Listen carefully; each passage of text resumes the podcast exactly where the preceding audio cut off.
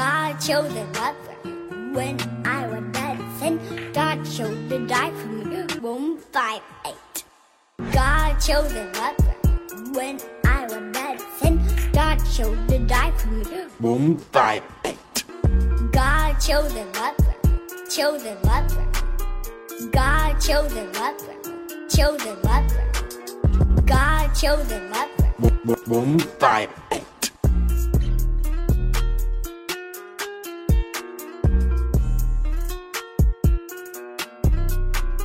God chose another when I was dead in sin. God chose to die for me. Rome 5:8. God chose another when I was dead in sin. God chose to die for me. Rome 5:8. God chose another. Chose another. God chose another. Chose another. God chose another. Rome 5:8.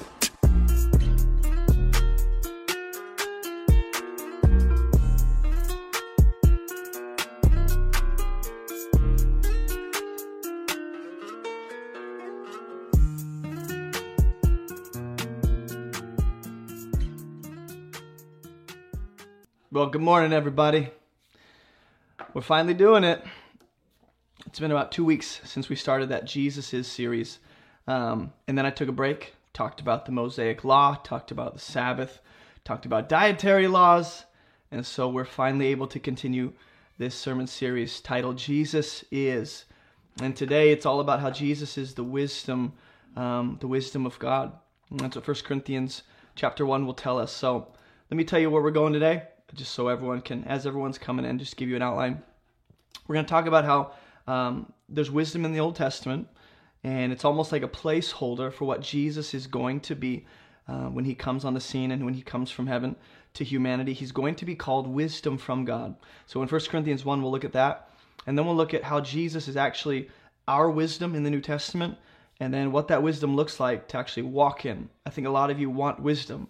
A lot of you are here because you want to know what it looks like to have wisdom, to function in wisdom. What is real wisdom? And how do I discern between the wisdom of the world and the wisdom that's truly from God, heavenly wisdom?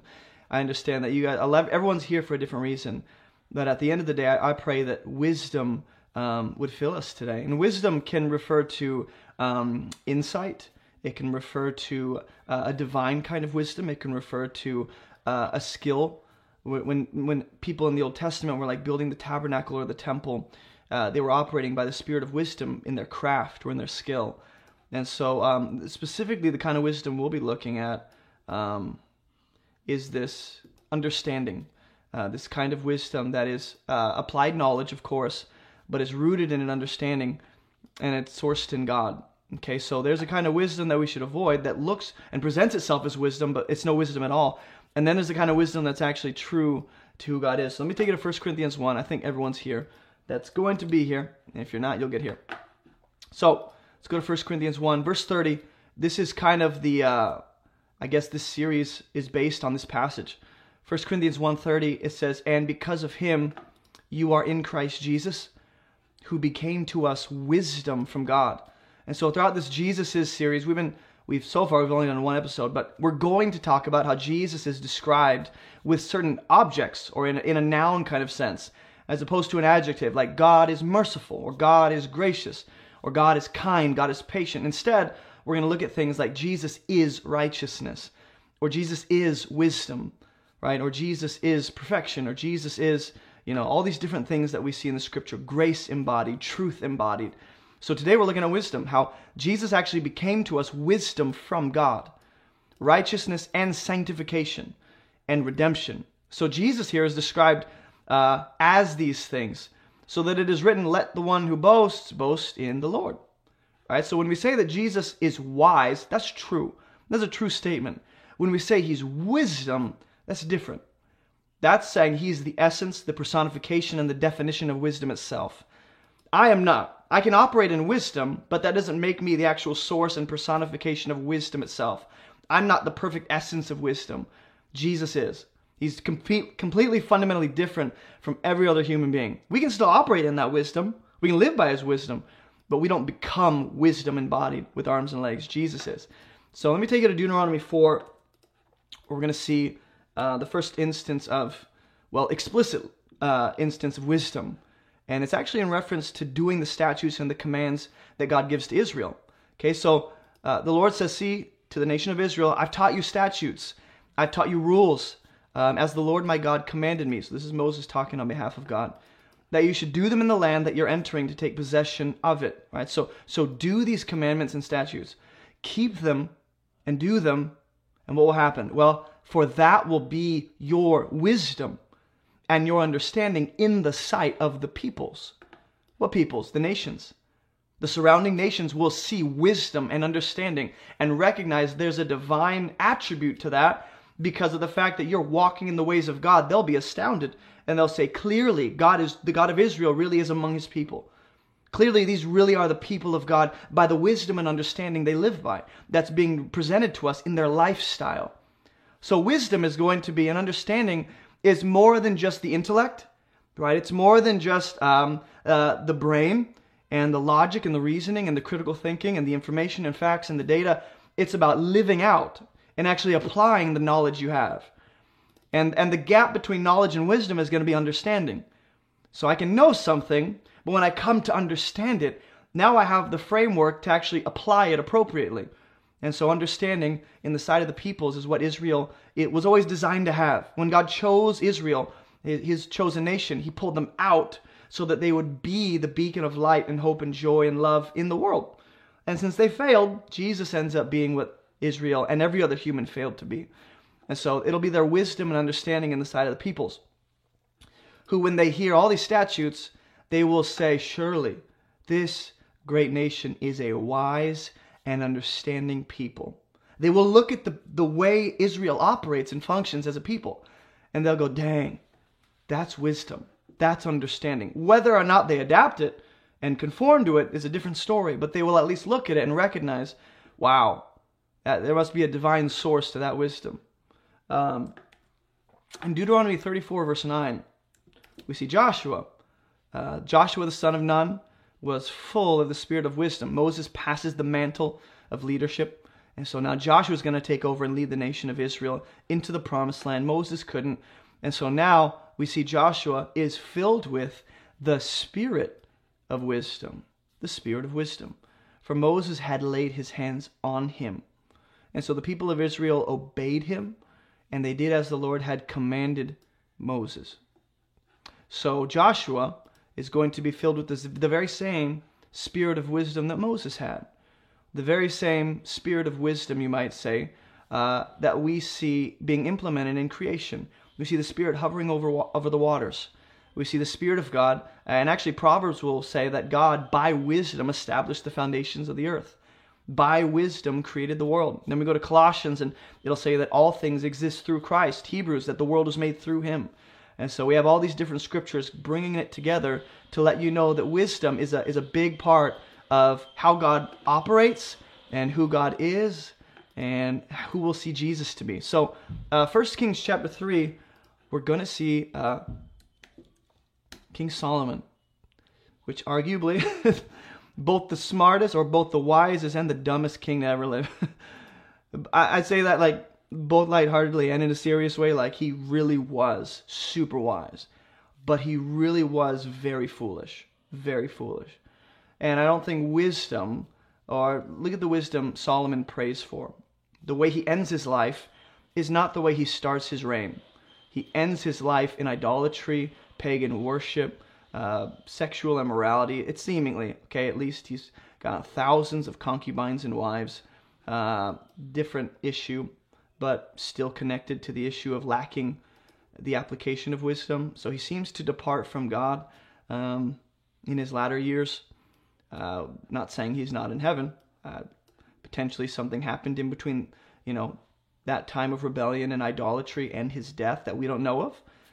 So I'm not going to say he's not in heaven, but he did end, like a lot of his last years were spent in idolatry and pagan worship. And so, but this is how he starts off his reign, okay? God actually visits Solomon, and he goes, Solomon, I'm going to give you whatever it is that you want. Ask what I shall give you. Here's how Solomon responds. And Solomon is a great example. He's a case study of, it's not just about how you start, it's about how you finish life.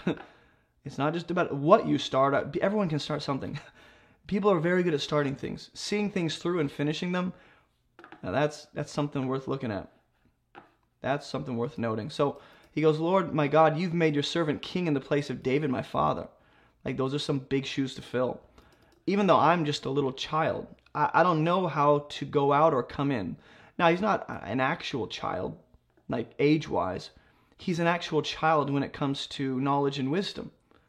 I don't know how to go out or come in. So he's talking about his ability to lead, his ability to discern and recognize what's wisdom and how to lead the people of God.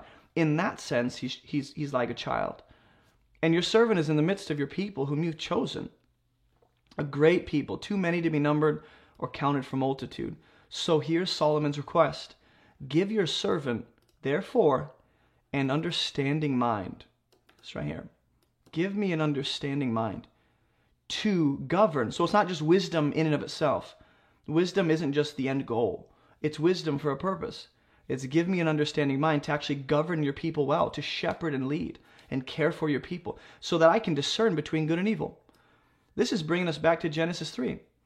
It's almost giving you an indication of what could have happened should Adam and Eve have asked for what the serpent presented without God. The serpent goes, you can know good and evil on your own terms. Adam and Eve should have and could have gone to God and said, hey, we heard there's this thing that we don't have, this knowledge of good and evil. And, you know, God would have given it in the right way, not in a way where they are familiar with evil, but in a way where they could discern between good and evil and have like a greater mind to actually govern the earth. So Solomon becomes almost a small glimpse into what Adam and Eve could have been should they have asked for wisdom and discernment instead of giving into the serpent's temptation. They could have had the more understanding, more of that discernment and wisdom to actually govern and cultivate the earth and make image bearers. But instead, they fell for the serpent's temptation. So, I mean, good on Solomon for doing this. Not a lot of people would ask for wisdom if God comes down and says, I'll give you anything you want. Well, money, power, that's going to be at the top of the list. But for Solomon, it's, I need to govern your people well. That requires understanding I don't have and discernment. Who is able to govern your great people, right? 2 Chronicles 1:10 will actually recount this same situation. And what happens is Solomon actually says, give me now wisdom and knowledge to go out and come in before this people. And so the understanding mind there is the wisdom, which Proverbs will say requires and is the fear of the Lord. You go down to verse 28 of that same chapter in 1 Kings, and Solomon's got wisdom. Solomon actually got what the Lord asked or said he would give. All Israel heard of the judgment that the king had rendered. This is like Solomon's first opportunity to show the wisdom God gave. And they all stood in awe of the king because they perceived the wisdom of God was in him to do justice. So wisdom always comes with a purpose. Wisdom always has a reason attached to it. We don't just have wisdom or want wisdom for the sake of just being wise. I want to navigate life well. I want to honor God faithfully. I want to be able to discern between good and evil, right and wrong, and avoid error and actually walk in the truth. That requires wisdom. So wisdom is not an end in and of itself. And I think a lot of believers will ask for wisdom simply because they see people in the scriptures asking for wisdom. But God gives wisdom for a purpose. It's so that you can actually live a life that honors him. So you can actually reach people in a wise manner and disciple and teach and live obediently and fulfill the calling he's placed on your life. So Proverbs 1:20 actually talks about wisdom. It's all about wisdom. Wisdom cries aloud in the streets. In the marketplaces, she raises her voice. So one of my favorite verses because it just takes the restrictive barriers off wisdom and lets you know that you can actually learn and gain the wisdom of God in all the different avenues of life. We often limit wisdom to the scriptures and say, well, the only form of wisdom that God presents us and gives us is going to be found in the scriptures. Apart from that, there is no wisdom. Now, I would pause and say, well, I don't think true wisdom will ever contradict what we see in Scripture, but that doesn't mean that God only gives us wisdom through His Word that we have in the Bible. I think wisdom can come through a number of the countless different, methods, people, situations, right? I can actually learn from my failures and actually learn, hey, I don't want to do that next time, or I don't want to do it like that, or in that timing, and I can reformat the way I do it the next time. There's wisdom. So wisdom is presented in the streets, in the commonplace, in the marketplace, where everyone is just, engaging in business. Wisdom can be found if you listen.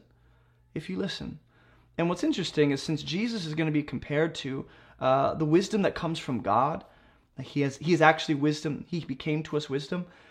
Jesus is going to be someone who declares the truth. And he'll say that, I don't have to go there, but the point is that Jesus will be an itinerant preacher declaring and preaching the truth and the wisdom of God. And so he will be lifting his voice, not to be seen, right? Not to make a spectacle, but for the purpose of, remember, wisdom always has a purpose, for the purpose of leading people to the Father. Proverbs 19:10 will tell us that, wisdom actually requires something as a prerequisite. Did I get the wrong verse? Was it Proverbs 9:10? The fear of the Lord is the beginning of wisdom. Wisdom starts where you begin to fear the Lord. Where the fear of the Lord actually comes into your life, now you have the foundation for real wisdom. And the knowledge of the Holy One is insight. So if you want to have wisdom, if you want to operate and grow in knowledge, some of you are like, you are hungry for knowledge. You're hungry for truth. You long for wisdom because you recognize you've lived a life for so long without the wisdom of God that you almost want to compensate for the years you've spent without His wisdom, and you want to make up for it by just eating up all the wisdom He has. Now, I just want to caution you and let you know, again, wisdom is not an end in and of itself. Wisdom has a purpose, and God tells us how to actually walk in wisdom. It starts with fearing Him. And so true wisdom will always be almost framed up by the fear of God. And so real wisdom that actually is aligned with truth and is effective and benefits the world, that wisdom will almost be sourced in a healthy reverence and respect of God. To fear the Lord is the beginning of wisdom. And then we can talk about fearing the Lord is turning away from evil, right? Fearing the Lord is all these different things, but it's primarily to reverence and to fear and stand in awe of God. It is a healthy fear, respect. Knowledge of the Holy One is insight. And so God's inviting us into wisdom and insight. But ultimately, knowledge and wisdom seen in the Old Testament scriptures, whether it's in the law, whether it's in the prophets, whether it's in the narrative itself, right? Whether it's in the writings and the Psalms, all the wisdom and knowledge you see is ultimately testifying of the One who is wisdom, the One who is perfect knowledge. And that's going to be Christ. The last Old Testament scripture we'll look at, and this by no means is like an exhaustive teaching on wisdom, but it's at least to get you started and get you going the right direction. Isaiah chapter 11, prophesying of the coming Messiah, the coming King of David, it says, "There shall come forth a shoot from the stump of Jesse," okay? "And a branch from his roots shall bear fruit." So Jesus is the one that actually descends from the lineage of Jesse, right? He's one of the, he's the true King of Israel, right? So the Spirit of the Lord, here's how He's described, right? The one that shoots up from the root of Jesse, from the stump of Jesse. "The Spirit of the Lord shall rest on Him, the Spirit of wisdom and understanding, the Spirit of counsel and the Spirit of might, the Spirit of knowledge and the fear of the Lord." That's what's going to be upon the coming Messiah and the King of Israel, Jesus. So this is how we see Jesus operate, is in a healthy reverence and fear of the Lord. And that results in knowledge, counsel, might, wisdom, understanding. And it's because of the fact that the Spirit of the Lord rests upon Him. So more than Jesus being a wise guru that knew wisdom and light and love, Jesus is presented as, yes, operating in the spirit of wisdom, and yes, showing us what the ideal perfect human is supposed to be, that we all failed to be, but mainly, that doesn't minimize His divinity. He really comes as the actual wisdom of God. Like wisdom personified. If you put arms and legs on wisdom itself, that's Christ. So now we can go to Matthew chapter 12 and we can start to look at how Jesus is actually our wisdom in the New Testament. Not just in the New Testament, but scriptures that are primarily in the New Testament. Matthew 12, verse 42. Jesus in Matthew's gospel has a field day, lovingly roasting the Pharisees. But he does roast them. It's for their benefit, though. He exposes them so they can turn and, you know, cling to the truth. And part of this loving roast fest is he talks about how the men of Nineveh will rise up at the judgment with this generation.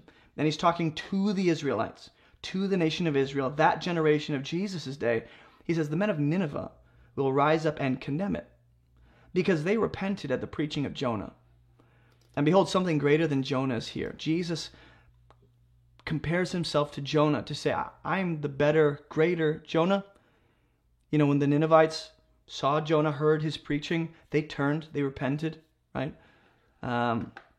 You guys have something better, and you're not repenting.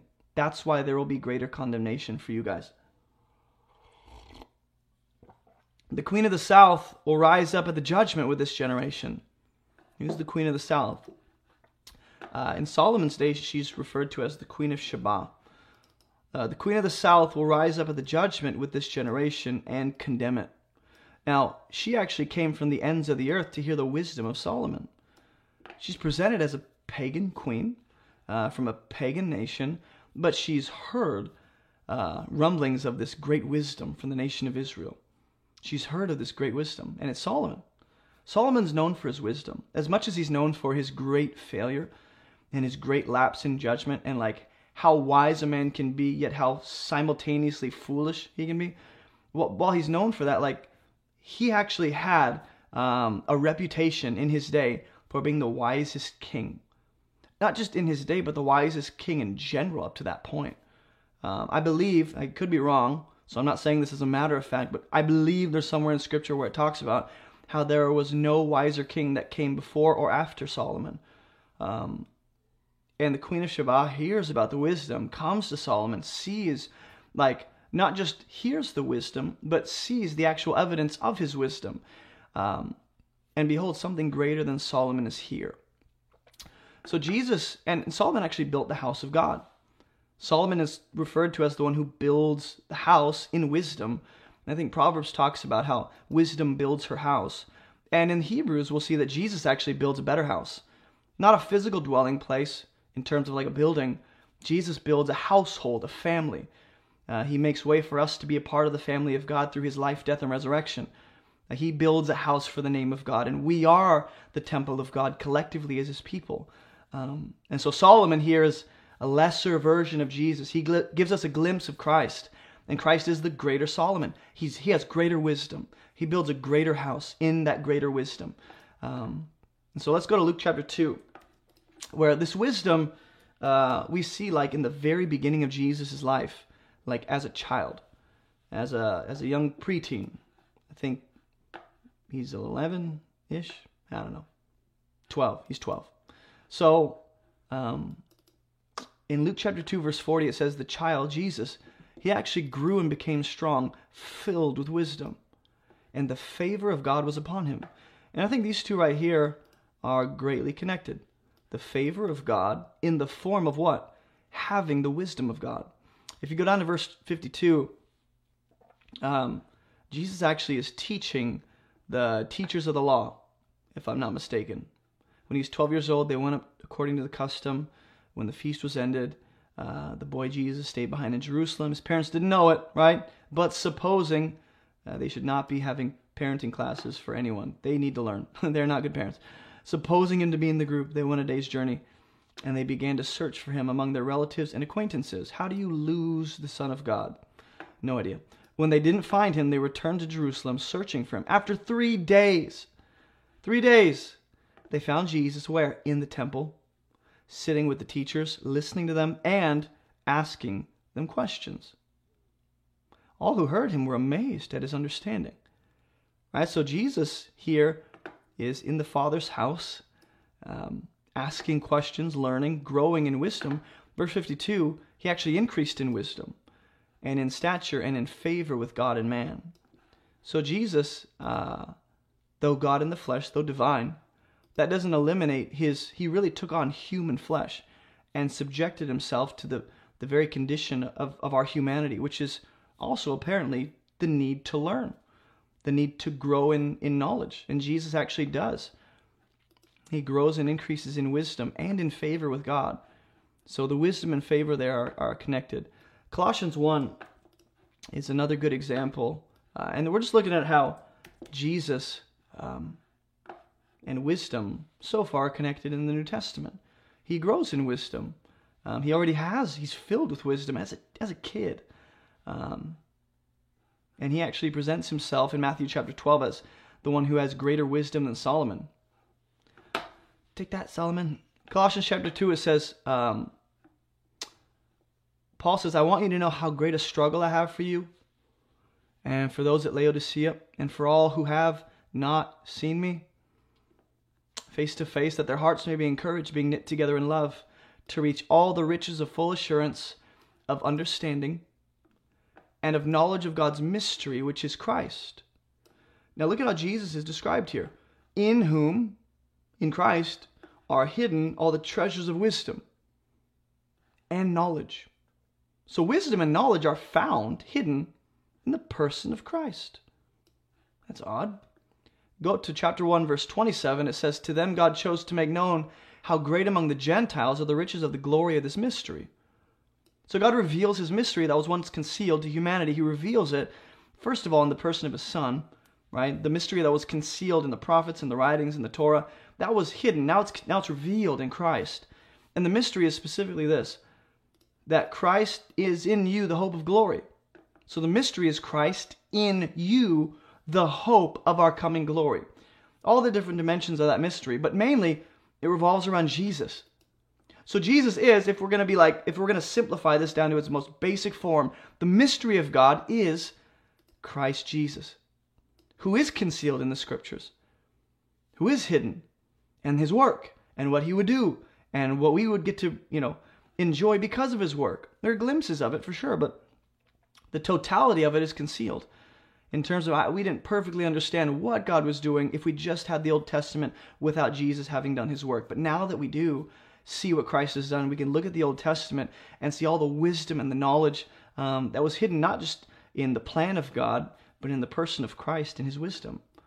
And so what's interesting here is all the treasures. So it's like there's no true, lasting, heavenly wisdom or knowledge apart from Jesus. That doesn't mean there's nothing else to know. You can know things about this life. You can know things that you can know about technology, but these things terminate on themselves. They have an end. They don't matter in eternity. True wisdom and knowledge that is eternal in nature, that actually benefits your life and changes the world around you and comes from God divinely, that real eternal substantial wisdom and knowledge, those treasures are found hidden in Christ. In Christ. So not only is Jesus presented as, the wisdom of the Old Testament and everything that we see laced within the Hebrew Scriptures pointing to Christ, but even now, as believers, if you want wisdom and knowledge, you have to know him. He is the mystery. He is wisdom. 2 Peter will put it a certain way. It says that his divine power has granted to us all things that pertain to life and godliness. In other words, everything that you need to live godly. That includes wisdom. That includes knowledge. How has God granted to us these things? Well, through the knowledge of him who called us to his own glory and excellence. So the one who calls us is the one who grants us everything that we need through relationship with him. And that includes wisdom. So if you really want to walk in wisdom, I know some of you are hungry for wisdom. You're like, I want to be the wisest man on the planet. I want to be the wisest woman on the planet. But of course, the most humble. For those of you that long for wisdom, okay, you desperately need to know Christ. But it's not like, I want to know Jesus for the sake of having wisdom. Wisdom is a byproduct of knowing Christ. Wisdom is secondary to actually knowing the one who is perfect wisdom. He's better. If I had to compare, what's more valuable to me? Wisdom itself, which arguably you might say isn't Jesus wisdom, but for the sake of argument, let's just say I could choose between, I can have all the wisdom in the world or no Christ. Jesus is still more valuable. He's the ultimate treasure. He's the ultimate, delight and desire of my heart, more than wisdom. But there is wisdom to be had, wisdom for you to experience as you know him. God is not calling you to come and know him for the sake of just having wisdom. Again, wisdom is going to be a secondary thing that falls under Jesus as our ultimate treasure. He's everything. But there's wisdom. There's wisdom found in him. And that wisdom is best experienced and it's best lived out in relationship with Christ. So I don't just come to Jesus for the wisdom I need to go and live life on my own. I come to Jesus, I know him, I gain wisdom, I gain understanding, and then as I walk with him, that wisdom and understanding, I think, becomes best applied. So I don't just lean on him for wisdom, I lean on him for how to actually exercise that wisdom and understanding. Because again, wisdom is actually applied knowledge. And so I don't just need him to show me and give me insight, I need him to show me how to apply this knowledge appropriately. And go, Lord, in this scenario, how do I best operate in wisdom? I know we often just want to take the blessings of God and run. It's like, if I just know God well enough, I can have enough wisdom to not need him anymore. No, wisdom is actually staying as close to him as possible because you understand that he provides you the framework and direction for how to actually walk in wisdom. He tells me how to live. He doesn't just show me and go, now go do it. He walks with me. He partners with humanity. He holds your hand. He wants you to follow him. And so I want to be led by the Spirit. So practically, Jesus as our wisdom, this isn't going to be like a super long message, Jesus as our wisdom and the one whom all wisdom is found in is going to look a certain way in our life. So let me take you to Colossians chapter 1 now. And this is what Paul prays for the Colossian church. Okay, this is what he prays. He's heard about their faithfulness. He's heard about their love. He's heard about their obedience, all the good stuff. Now he goes, hey, from the day we heard of what? Of their love in the Spirit, of their faith, of all the things they're doing, we have not ceased to pray for you. Asking God that you may be filled with the knowledge of his will in all spiritual wisdom and understanding. So notice the knowledge, the wisdom, and the understanding there are paired. So Paul prays, I pray, Father, that you would fill the Colossian church with a knowledge of your will, which is found in all spiritual wisdom. Not earthly wisdom, not worldly wisdom, not false wisdom that presents itself as real wisdom, spiritual wisdom. Wisdom that does not originate with this world system. Wisdom that doesn't originate with human beings. Wisdom that actually originates in God and is given to humanity should they ask. And understanding. In order to, watch, as a purpose, so as to walk in a manner worthy of the Lord. If you really want to live a life that is worthy. I hate the terminology live up to your potential, but that seems to be a fitting statement for here. There is a capacity on your life. There's an ideal purpose for you to fulfill, right? There's an ideal life for you to live. God has for you a life. He has a purpose. He has a calling. You can either live up to that. You can get as close to that as possible. You can get not so close. There are all these different degrees of how much of the calling of God on your life did you actually fulfill? How much of God's purpose for you did you walk in? So if you want to live the fullest, most abundant life God has for you, it requires you to live a life that is worthy of him. And that requires knowledge, wisdom. Now again, knowledge is the data, the information. Wisdom is applying that information and that data well, right? It's applied knowledge. The understanding is the actual insight on how to actually apply it. So that's why I think it's helpful when I think of understanding as being the bridge between knowledge and wisdom. And if you want to walk in a manner that's worthy to God, you have to know what honors him. You have to understand how in this scenario I can honor him and then do it. Walk in wisdom, fully pleasing to him, bearing fruit in every good work and increasing in the knowledge of God, being strengthened with all power according to his glorious might, for all endurance and patience with joy, giving thanks to the Father, who's qualified you, not that we were qualified in and of ourselves, but he declared us qualified, right? He qualified you to share in the inheritance of the saints in light. And so apparently walking in a manner worthy of God includes bearing good fruit in every good work. Not just at home, not just at school, not just at church when I'm around other believers that can really, compliment me on the fruit I'm bearing, but in every good work, in the smallest things, bearing good fruit, increasing in the knowledge of God. That's a part of living a life that's fully pleasing to him, living in the strength that he provides, right? Enduring, having patience with joy, and living thankfully. I want to live with a sense of gratitude. That honors God. But if I don't understand that, and if I don't know that, how can I go and walk in that? You see how living a life that's really the fullest life possible, that requires you to know what honors God. That requires you to understand the heart and the character of God. Otherwise, it's just empty information if it's not applied. It's useless. It doesn't do anything. God teaches you to actually accomplish something in your life, in the lives around you, in the world at large. When God teaches you and shows you something of himself, it should result in some kind of life change that actually affects the world and the kingdom. And so it's not just knowledge in and of itself. It's I want to know the Father primarily. That's ultimate. But what happens because of that knowledge is I understand who God is and how I should function in the world. Then I go and do it, which is to apply the knowledge in the form of wisdom. Ephesians chapter 1, verse 17, Paul will pray something very similar. Okay, something very similar to what he prayed for the Colossian church. He goes, for this reason, I've heard of your faith in the Lord Jesus, and I've heard of your love toward all the saints. Because of that, I don't cease to give thanks for you. Sounds a lot like what he said to the Colossian church. Remembering you in my prayers. Paul doesn't just copy and paste letters to different churches. He actually means what he says. That the God of our Lord Jesus Christ, the Father of glory, here's what he prays, that he may give you the spirit of wisdom. The spirit of wisdom that filled Christ.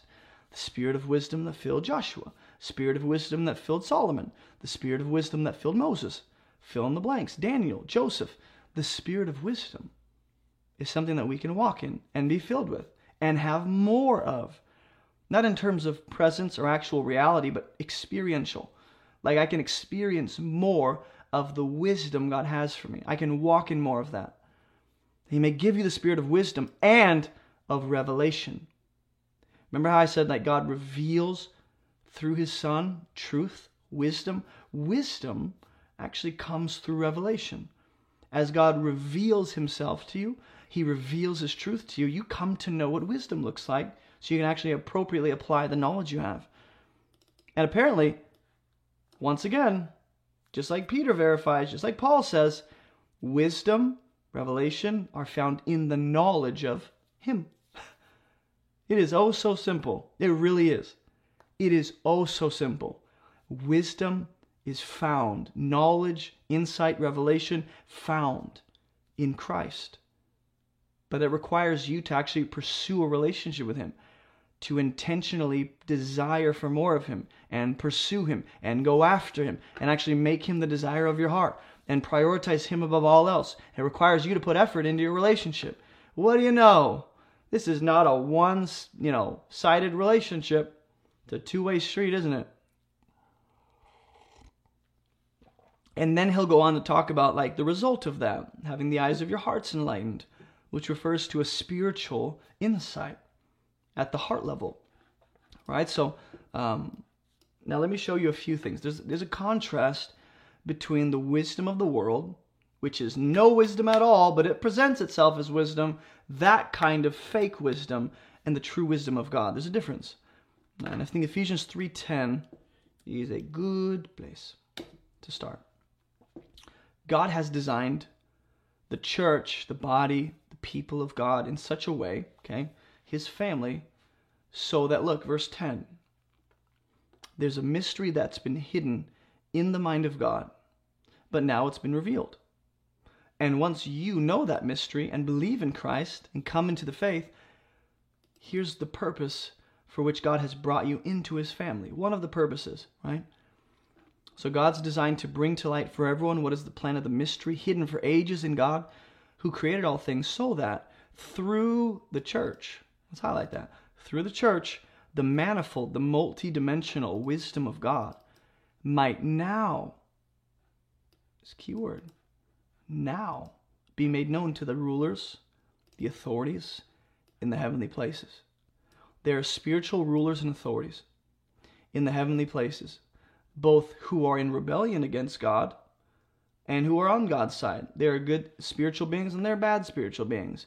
There's a hierarchy in both kingdoms, it seems like. Both the kingdom of darkness and the kingdom of God has a hierarchy. There's structure and order. There's some kind of goal. Right? So there are rulers and authorities. I think primarily what Paul has in mind here are the rulers and authorities of the heavenly places, those spiritual rebels that are coming against God and his son. And what's being made known to those spiritual rulers and authorities is the manifold wisdom of God, the mystery that was hidden for ages in God. God has chosen strategically. This is what God has said, I will reveal my multidimensional wisdom and the mystery that's been hidden. I'll reveal that through the church to these spiritual rulers and authorities. God didn't have a personal conference with them. God didn't call them on his divine phone. He didn't meet with them and be like, hey guys, by the way, y'all are screwed. He let the church, the people of God, actually display his infinite wisdom, which isn't to, minimize what Christ has done at all, but this is his chosen method, is that he saves a people, and then those people become a display case of the wisdom that was once hidden to the rulers and authorities in the heavenly places. So God's like, how will I reveal my wisdom in the mystery? Well, part of that method involves the church. And so that wisdom is beautiful. That wisdom can be known and that wisdom can be displayed. Let me take you to 1 Corinthians 1. We're going to start to look at, how Jesus is wisdom. But the verse that we looked at, it was verse 30, where Christ Jesus became to us wisdom from God. So if you want to describe Jesus, he's not just wise. He is, fundamentally, he's wisdom. This verse right here that we're using for this whole series, it's actually connected to this whole section. So we should probably read the whole section to make sense of what he's saying. Look what Paul says. Christ didn't send me to baptize, but to preach the gospel. And not with words of eloquent wisdom. Like, he's not trying to impress people. He's not using big, high, lofty words that are like, ooh, wow, you definitely got an A in vocabulary class. He's not doing that. He's not about impressing. He's not about drawing people to himself. He's not about his own, image. Lest the cross of Christ be emptied of its power. There are some preachers who are more concerned with sounding eloquent and having those solid one-liners that like make the crowd go, yes, yes. They're not really concerned with actually like preaching the gospel. They're more about using the gospel to draw people to themselves and making an empire for themselves. And so they'll use eloquent wisdom that goes right above the heads of his people. And if something is too high for someone to grasp, it can't be brought down to actually apply to their life. And so there are a lot of preachers who aren't about application, they're about impressing. And Paul's the opposite. He's, I couldn't care less about what you think of my eloquent wisdom or the way that I communicate. I don't want to empty the cross of its power. Because if you look to me and you're in awe of me and you're impressed with my gift of teaching, then all of a sudden you're looking and trusting more in me than you are in Jesus, whom I'm preaching. Verse 18 says, the word of the cross is folly, foolishness to those who are perishing. Right? But to us who are being saved, it's the power of God. So you got two different kinds of people listening to the same message, but it's being interpreted in two different ways. One person goes, this is the power of God, I believe. The other person interprets that same message and goes, this is dumb. Why would anyone live for this? This is garbage. So there's two different ways to interpret Christ, the mystery of the gospel. You can either look at him as an obstacle between you and what you really want, or he is the power of God. The message that saves is worth your life. For it is written, I will destroy the wisdom of the wise. So what does God destroy? Okay. He's destroying the wisdom of the wise. Cited from Isaiah 29:14. Nice. I will destroy the wisdom of the wise and the discernment of the discerning I will thwart. When's the last time you used the word thwart? I can barely say that. Thwart. So this is God speaking. Through the word of the cross, God's doing something. That's why he uses a message about a Jewish carpenter being nailed to a cross as a criminal and dying, only to rise again 3 days later. That message seems scandalous. It seems ridiculous. But it's wisdom to those who are really being saved and going, yeah, this is power right here. I need this. And to people who are like, I don't want anything to do with this, they interpret it as foolishness. And by using this kind of a message to save, God's actually destroying the wisdom of the wise, or their perceived wisdom, that false wisdom of the world, where everyone who thinks they're smart and they're philosophers, and everyone has a TikTok now where they can like share their lofty, high intellectual opinions. God's destroying the wise and the wisdom of this world with a message that is not presented as something that tickles their desire for wisdom. Right? God doesn't give the people of this world what they want. He gives them what they need. They want impressive speech. They want killer debates, and these they want, I don't know, the wisdom of the world. God doesn't give them that. Instead, he overthrows it.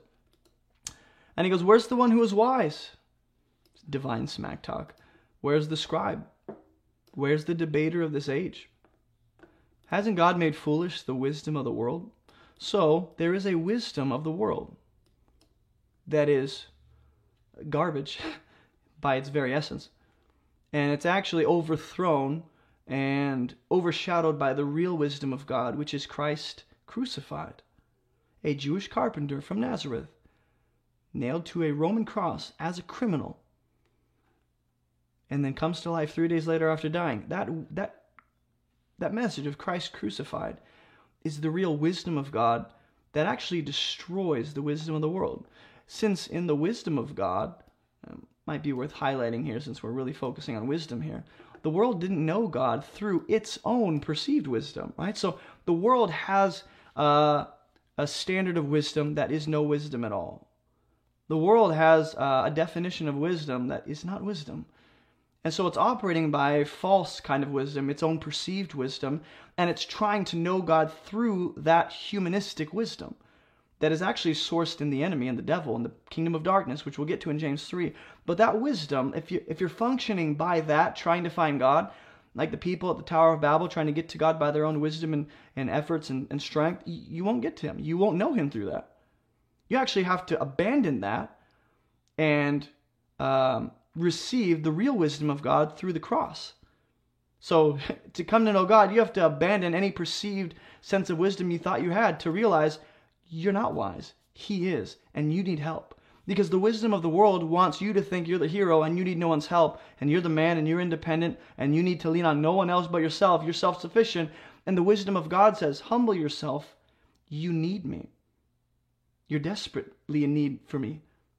God presents wisdom in the form of almost like God is not speaking the language of this world, if we can use that terminology, because the world's operating by a kind of wisdom that's actually garbage and demonic, James 3 will tell us, and it's trying to know God through that. So God speaks a different language. It's called heavenly wisdom. And those who have eyes to see and ears to hear and are actually like open to the truth of God and the wisdom of God, and they're willing to ditch their own perceived wisdom, they'll interpret the cross as real salvation instead of foolishness. So since in the wisdom of God, the world didn't know God through wisdom, it actually pleased God through the folly of what we preach to save those who believe. Because remember, the world will look at the cross and go, that's foolishness. Why would you ever dedicate your life to that? And God's going, I'm saving the world through a message that appears foolish, that sounds foolish to those who don't want truth, to those who don't want God. For Jews demand signs and Greeks want wisdom. But we preach Christ crucified, so God gives them neither. Right? The Jews are like, we want signs, and Jesus goes, the only sign you're getting is Jonah. Just like he was 3 days in the belly of the whale, fish, sea creature, and then he came back to life. I'm going to be in the belly of the earth for 3 days, and I'll come back to life. And then the Gentiles are like, we want wisdom, philosophy, debate us. We want to learn new things, because that's how they talk. And God goes, let me give you my son crucified. So he doesn't give them what they want. God's not an ear-tickling God. He doesn't tell people what they want to hear. He doesn't give people what they want. He gives people what they need and what they need to hear. And there will be preachers in the last days who are like, I'm more concerned with my audience liking me as opposed to the people of God growing in the truth, even if what I have to say initially offends them. So Paul's not about that. He ain't playing that game. We preach Christ crucified. And you know what Jesus crucified is? He's a stumbling block to Jews. Like, he's in their way. And they're going to trip over him because they're building something that God's actually not building. And they're going to reject the cornerstone because they're too busy building something God never told them to build. And they're not even aligned with the heart of God anymore. So he's going to be Jesus will be a stumbling block to the Jews. It'll be someone that they trip over while trying to go after what they really want. And foolishness to Gentiles. Now this is how an unbelieving Jew will interpret Jesus, the carpenter from Nazareth. They'll go, he's just in the way of what we as the people of Israel have always been called. And then Gentiles will look at Jesus or hear the message and go, that's foolishness. And when Paul goes and preaches, I believe it's in Athens. And then he's preaching in like one of the bigger, stadiums. And a bunch of people gather. They go, what is this babbler talking about the resurrection? No one rises from the dead. And they mock him. But then some believe. But to those who are called, both Jews and Greeks, those who are called, as opposed to those who reject the call, those who are called, they hear the message, whether they're Jewish or Greek. They hear the message and they interpret it as, oh, this is Jesus, the power of God and the wisdom of God. So Jesus is not wise only. We can't merely say Jesus is a wise guru. He's wisdom. He's power. He's power. And the message about him is the wise message of God that has the power to save. Not just in and of the words themselves, but because that message is about the one who is power and wisdom from God. And God has validated the message about his son to bring salvation to people who believe. Verse 25, for the foolishness of God is wiser than men. When Jesus comes, and he comes as a Jewish carpenter, and he's not impressive in looks, and he's not necessarily impressive in anything, fleshly or worldly. There's no form that we should be like, he's glorious. He just came as a humble Jewish carpenter, as an itinerant preacher with nowhere to lay his head, and he preached the truth, and he validated that with signs and miracles, and he loved perfectly. And what was perceived as foolishness, when you look at Christ and go, if you interpret him as foolishness, the sad thing is you're actually looking at pure, perfect wisdom. The problem is your reasoning faculties are corrupted by sin. So what you are looking at and interpreting as foolishness, the reason you're calling it foolishness when it's really wisdom is because you're actually the fool operating by a foolish sense of wisdom that is no wisdom at all. It's humanistic, worldly wisdom at its core. And so you interpret Jesus through that lens, and you miss out on what God's really doing. So the foolishness of God is wiser than men. This isn't to say God is foolish. This is to say that what is presented as foolishness from God, the message of Christ, it appears foolish. It's actually wiser than all the wisdom of men that you could accumulate and gather, still wiser. And the weakness of God is stronger than men. Not to say God is weak. Not even to say that there's such a thing as the lowest part of God. This is talking about Jesus presented in weakness. Crucified, carrying a cross, being tortured, being spit on and mocked, and whipped, and nailed. The Jews interpreted that as utter weakness. If you're God, come on down. If you're really the Son of God, you'll be rescued. And they interpret that as weakness as opposed to real strength for Jesus to lay his life down in the midst of temptation and mockers. That was real strength. That was infinite strength on full display. to lay his life down and then resurrect, and through letting his own creation condemn him to the cross, which appeared weak, that was real strength, that actually would bring salvation to men. He goes, consider your calling, brothers. Not many of you were wise according to worldly standards. So remember, the standard of the world is different than the standard of God. What the world defines as wisdom and recognizes as true wisdom is not always in line with what God says is real wisdom. The world judges by appearance. The world judges by reputation and accolades and success and achievements and influence. God, he actually he doesn't judge according to appearance, but he looks straight to the heart of the matter and the person. Look, when God called you, not many were powerful. Not many of you were of noble birth, right? When God called you, were you impressive? Did God choose you because you were impressive? Because there's something about you that God was like, dang, I need that guy on my team. No, not many of us had anything by the world's standards that was worth choosing. But God chose what is foolish in the world to shame the wise. So God chooses us out of the world to walk the ways of Jesus, which looks foolish, looks weak, and he uses that to actually shame the wise. Just like Stephen standing before the elders and the priest, right? And I believe the high priest was there. Just like Stephen standing there full of wisdom, they couldn't refute him. They could not contradict his wisdom. And he stood in wisdom, and his wisdom, which appeared foolish and weak and anti-Jewish, it actually shamed their wisdom. It put their wisdom to shame. So God chose what is weak in the world to shame the strong. I don't want to identify with what the world calls strength. I don't want to identify with what the world calls wisdom, because frankly, the world doesn't need more of that. The world needs what God brings through his son, which will appear weak, which will appear foolish. And that actually overthrows and overrides any of their perceived wisdom and their perceived strength. And it puts them to shame, not for the sake of being like, it sucks to suck, huh? But for the sake of calling them out into the light, out of the darkness. They need to see something different. God chose what is low, what is despised in the world, even the things that aren't. Like those things that are not, fill in the blank. Like the world would say, strong, wise, attractive, influential, notable status. Things that are not those things, to bring to nothing the things that are. So whatever the world recognizes as awesome and spectacular, God will use the opposite to actually kind of undermine those things the world calls amazing, to expose it for what it is. It's like God is really peeling back the wrapping paper so that you see what's really underneath. So the world goes, we're so strong and wise and influential and we don't need God.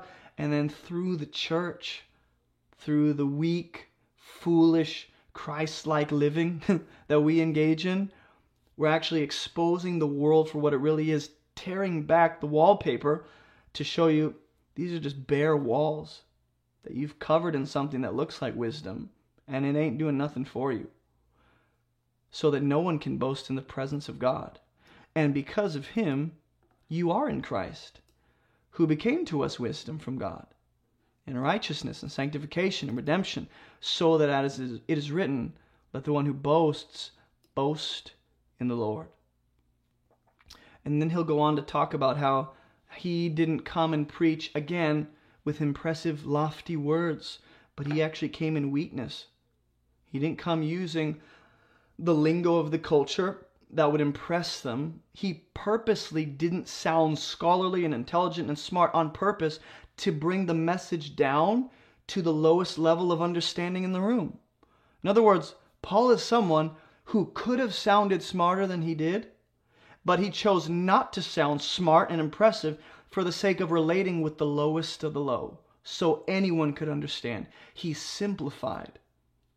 He made the message of the cross as simple and as basic, not robbing it of its power, but so that anyone could understand. So that there were no words in the way of them understanding what he was saying. If you clap for something you don't understand, you walk away unchanged. It doesn't do you any good. So Paul's not about that. Paul's about, I will say it and sound like a caveman if I have to, if it means you get to walk away transformed. So he talks about how among the mature, he imparts wisdom. although it's not a wisdom of this age. So what God brings is a foreign wisdom to this world, right? You and I walk in wisdom when we walk according to the truth. The world looks at that, scoffs, mocks, laughs, and goes, "You really following a made-up religion 2,000 years ago, and these people, we don't even know who they are, and they wrote a book. Oh, anyone can write a book in a dark room." And they make fun, and they laugh, and they scorn. We're walking in the wisdom that they're perceiving as foolishness. And apparently, this age, this world, and the rulers of this age, who are doomed to pass away, they actually don't understand it. It's not of this world. It's not. It's from God. It's foreign. And often when you come across something that's foreign, you either run or you're confused or you just make fun of it because it's different. So the world's going to... I want you to know, like, if you are asking for wisdom, like if you really are, you're asking to look fundamentally different from the world of unbelievers around you. And you're actually asking, potentially, for more people to maybe come out of your life and walk away from you because what you're living isn't aligned with how they want to live. And your wisdom to them is perceived as foolishness and like offensive and insulting and triggering me. And they might leave. And you're opening yourself up to that by saying, "I want to follow the wisdom of God." But in that wisdom, God is accomplishing stuff. You got to be okay with it. Verse 7, we impart a secret and hidden wisdom of God. That doesn't mean no one can know it. It means there's spiritual insight and understanding required, and it looks like humility, which God decreed before the ages for our glory. So the wisdom of God, which was once secret, hidden in the Old Testament, now revealed in Christ to the unbelieving mind that's corrupted by sin and does not want the truth, and will look at any evidence for God and reinterpret it to be something that validates their sin. They'll keep doing that. So if you present real wisdom of God, they'll go, "Oh, foolishness. Oh, you're just defensive. Oh, you're just against the culture. Oh, you're just unloving." And they'll keep interpreting it as something it's not because they've chosen to miss out on the wisdom God's presenting. So to them, it's hidden. It's secret. There's nothing on God's end. Be like, "God, help them see." They're choosing not to. Two people can see the same exact situation and interpret it two different ways, right? We've all experienced this. Where you're like, "That's not what happened at all. Like, that car actually legitimately, like, destroyed that cat in the middle of the road. The cat is not alive." And your sister's like, "No, she's alive. I swear. She's in the tree. She's meowing. No, I watched that cat get obliterated." So you can see two people can see the same situation and reinterpret it in different ways. And go, so I think that's what's happening here. Is the world and the rulers of this age listening to the same message we do, that we go, "How do you not see the salvation in this message and the hope and the glory and the joy?"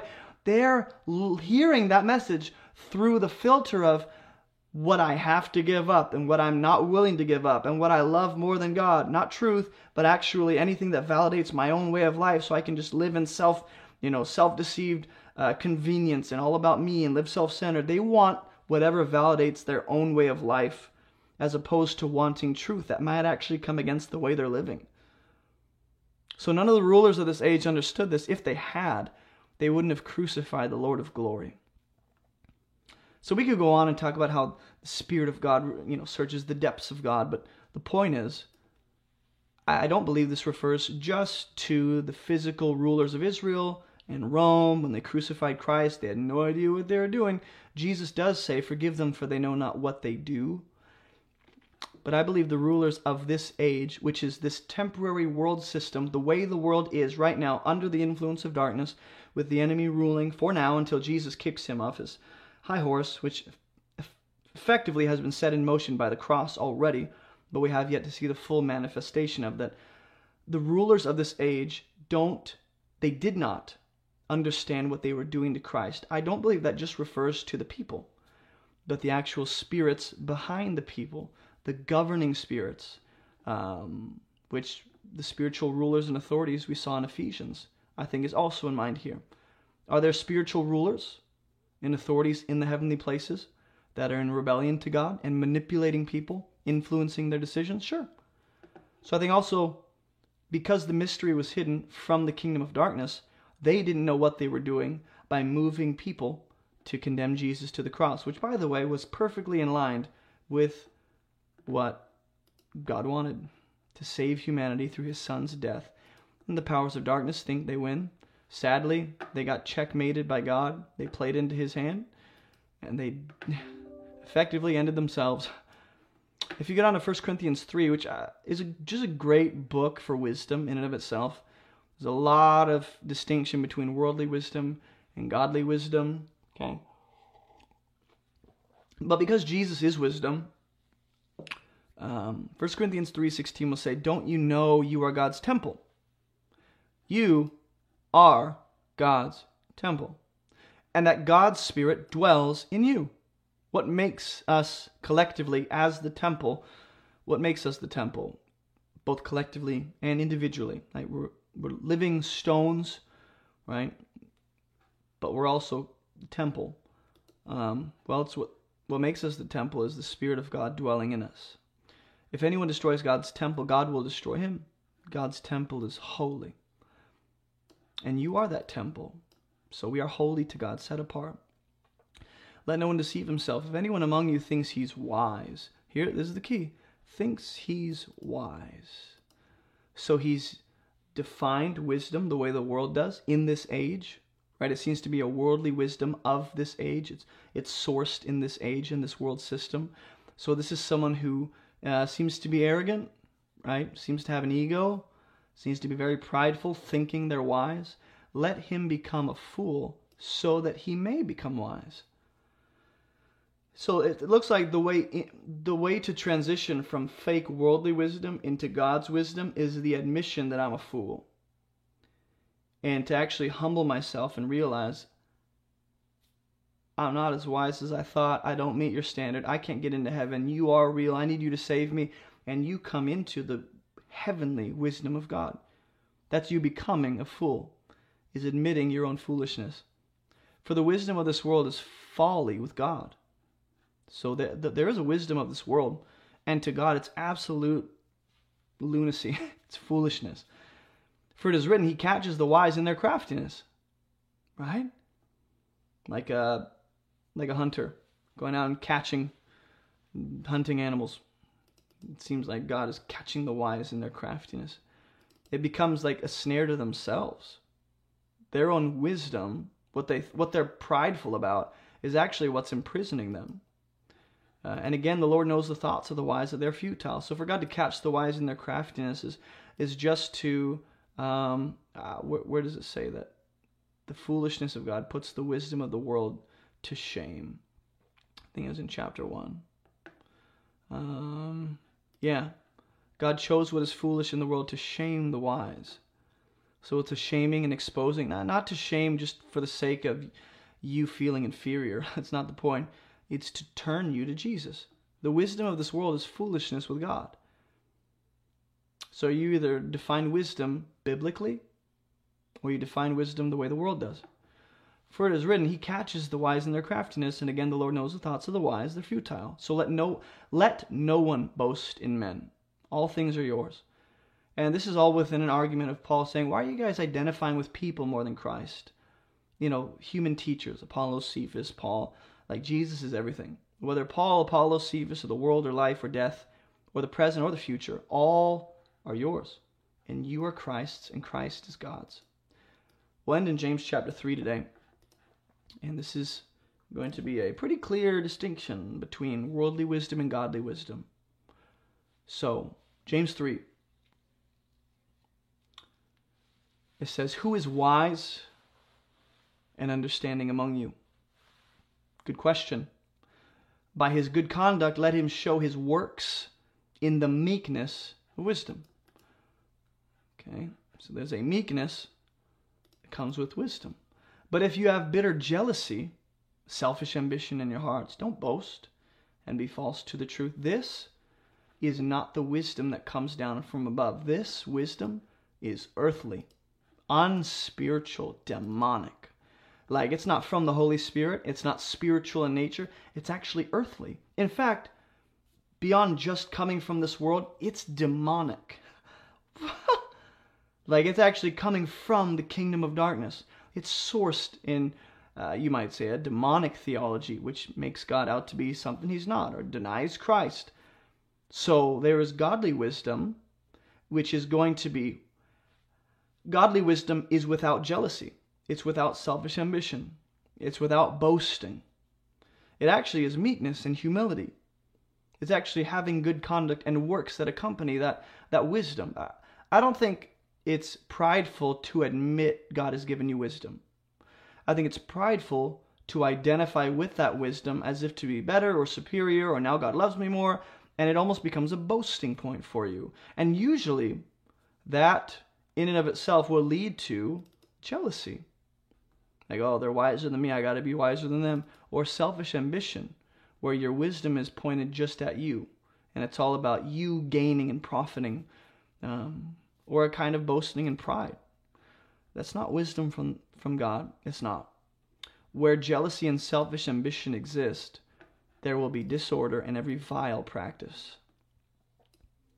Where jealousy and selfish ambition exist, there will be disorder in every vile practice.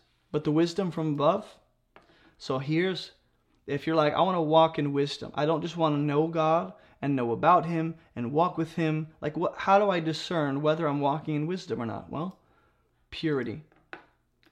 What promotes peace? Now, you can only promote peace as far as you're able to. Gentleness. Open to reason, right? Understanding. Like being willing to be wrong. Full of mercy. This is not how the world will define wisdom. The world will define wisdom as whichever side wins the debate, right? Whichever side has the loudest voice and gets the point across the best, whichever side has the biggest following. Not how God defines wisdom. And notice, if Jesus is wisdom, think about all these different attributes of what godly wisdom is, and then relate it back to Jesus. Purity, peace, right? Peaceable, making for what is peace. Gentle. Jesus says, come to me, I'm gentle and lowly in heart. Open to reason, understanding, full of mercy and good fruits, right? Impartial. Interesting. And sincere. Sincere. Now, typically, we won't think of wisdom as having these attributes. And a harvest of righteousness is sown in peace by those who make peace. Primarily, what's in mind here is what makes for peace. Now, this isn't, I'm trying to get everyone to like me so that I don't have any enemies. This is, whatever I'm doing, I want it to be purposed to actually build and unify the people of God together. That doesn't mean I compromise the truth. That doesn't mean I'm willing to actually twist the scriptures to make people understand and let's just all get along, let's all have our own view. No, I stand on the truth. But what I'm doing and how I'm living and how I use the truth is to actually make for peace within the body. And if it separates, if it divides, if it exposes, if it convicts, so be it. But at least I'm walking in wisdom, and there's purity attached to that. Real wisdom is pure. There's peace attached to that. When I'm walking in wisdom, it will make peace with the people that it's supposed to make peace with, and it will actually pull away from and divide from the people who are not of that wisdom. And actually, me walking in wisdom will draw a clear delineation in the sand between godly wisdom and demonic wisdom. It'll actually separate you from that which is worldly wisdom. So you might actually cause a rift between you and certain people because they're walking in worldly wisdom. And if you pursue godly wisdom, they're not attached to that. So they're going to kind of pull away from you. Godly wisdom is gentle. It's not this aggressive, thing. It's open to reason. Godly wisdom is not just seeking to end the debate. Godly wisdom is not just trying to prove people wrong and trying to be right, and trying to show them why I'm right. Godly wisdom is open to reason. That means I'm understanding. There's charity involved, full of mercy. We don't typically associate these characteristics with godly wisdom. We think of wisdom as just do what God says. Well, God says to be pure. God says to make for peace within the church and build and edify and strengthen. God says to actually be gentle like Christ and not aggressive, not violent. Open to reason, be charitable, understanding, be full of mercy. Like even though you could do something to someone who really did something to you, you choose not to. Have good fruit, bear good fruit in your life, the fruits of the Spirit. Impartial, sincere. This word impartial, I want to make sure I define it right. Because that'd be silly if I didn't, huh? That wouldn't be wise. Sometimes the word partial means something a little different. Or impartial. Yeah, without making distinctions. Almost like a favoritism kind of thing. Like, I'll only show love to, you know, Karen, because she bought me a pie yesterday. But then Jared, he didn't buy me a pie, so the minute he wrongs me, I'm out of his life. It's like this wisdom that doesn't make distinctions between people. Who's worth my love? Who's worth forgiveness? And sincere, like genuine. And then peace is going to be the harvest of righteousness for the wisdom that's sown. So Jesus is wisdom. We know that. Jesus is wisdom.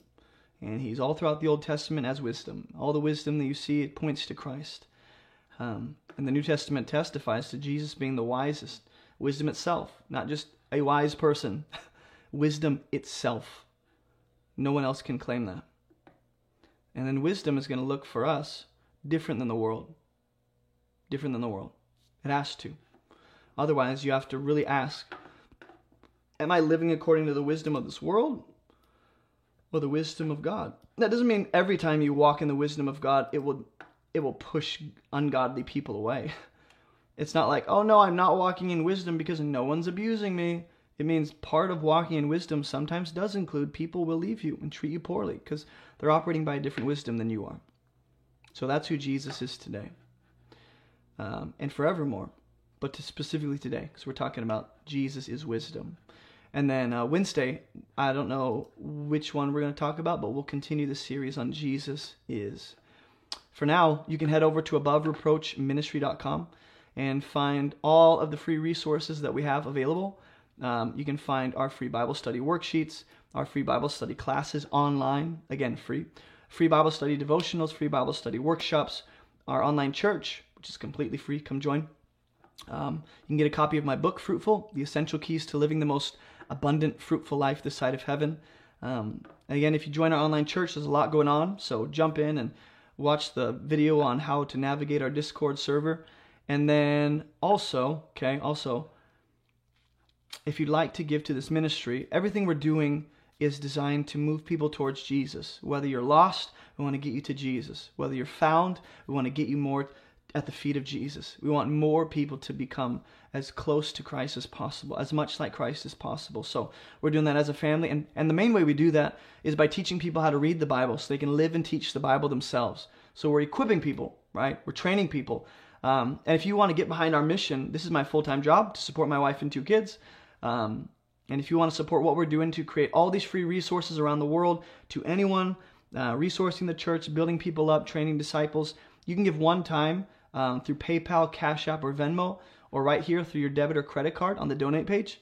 You can be a monthly supporter through Patreon, and there's a bunch of monthly exclusive benefits that you get, as well as you can just buy some church merch. We have Above Reproach apparel, so you can get mugs, shirts, sweatshirts. A few of our digital products can be found here as well. And then that's everything that we have to offer. You can check out our theological beliefs, a little bit about me and our mission and what we're doing. And I think that is it for today. All right. I'll see you guys Wednesday as we continue this series on Jesus is. Today we found out that he's wisdom. So go and walk in wisdom today, guys. I love you all and keep moving towards Jesus.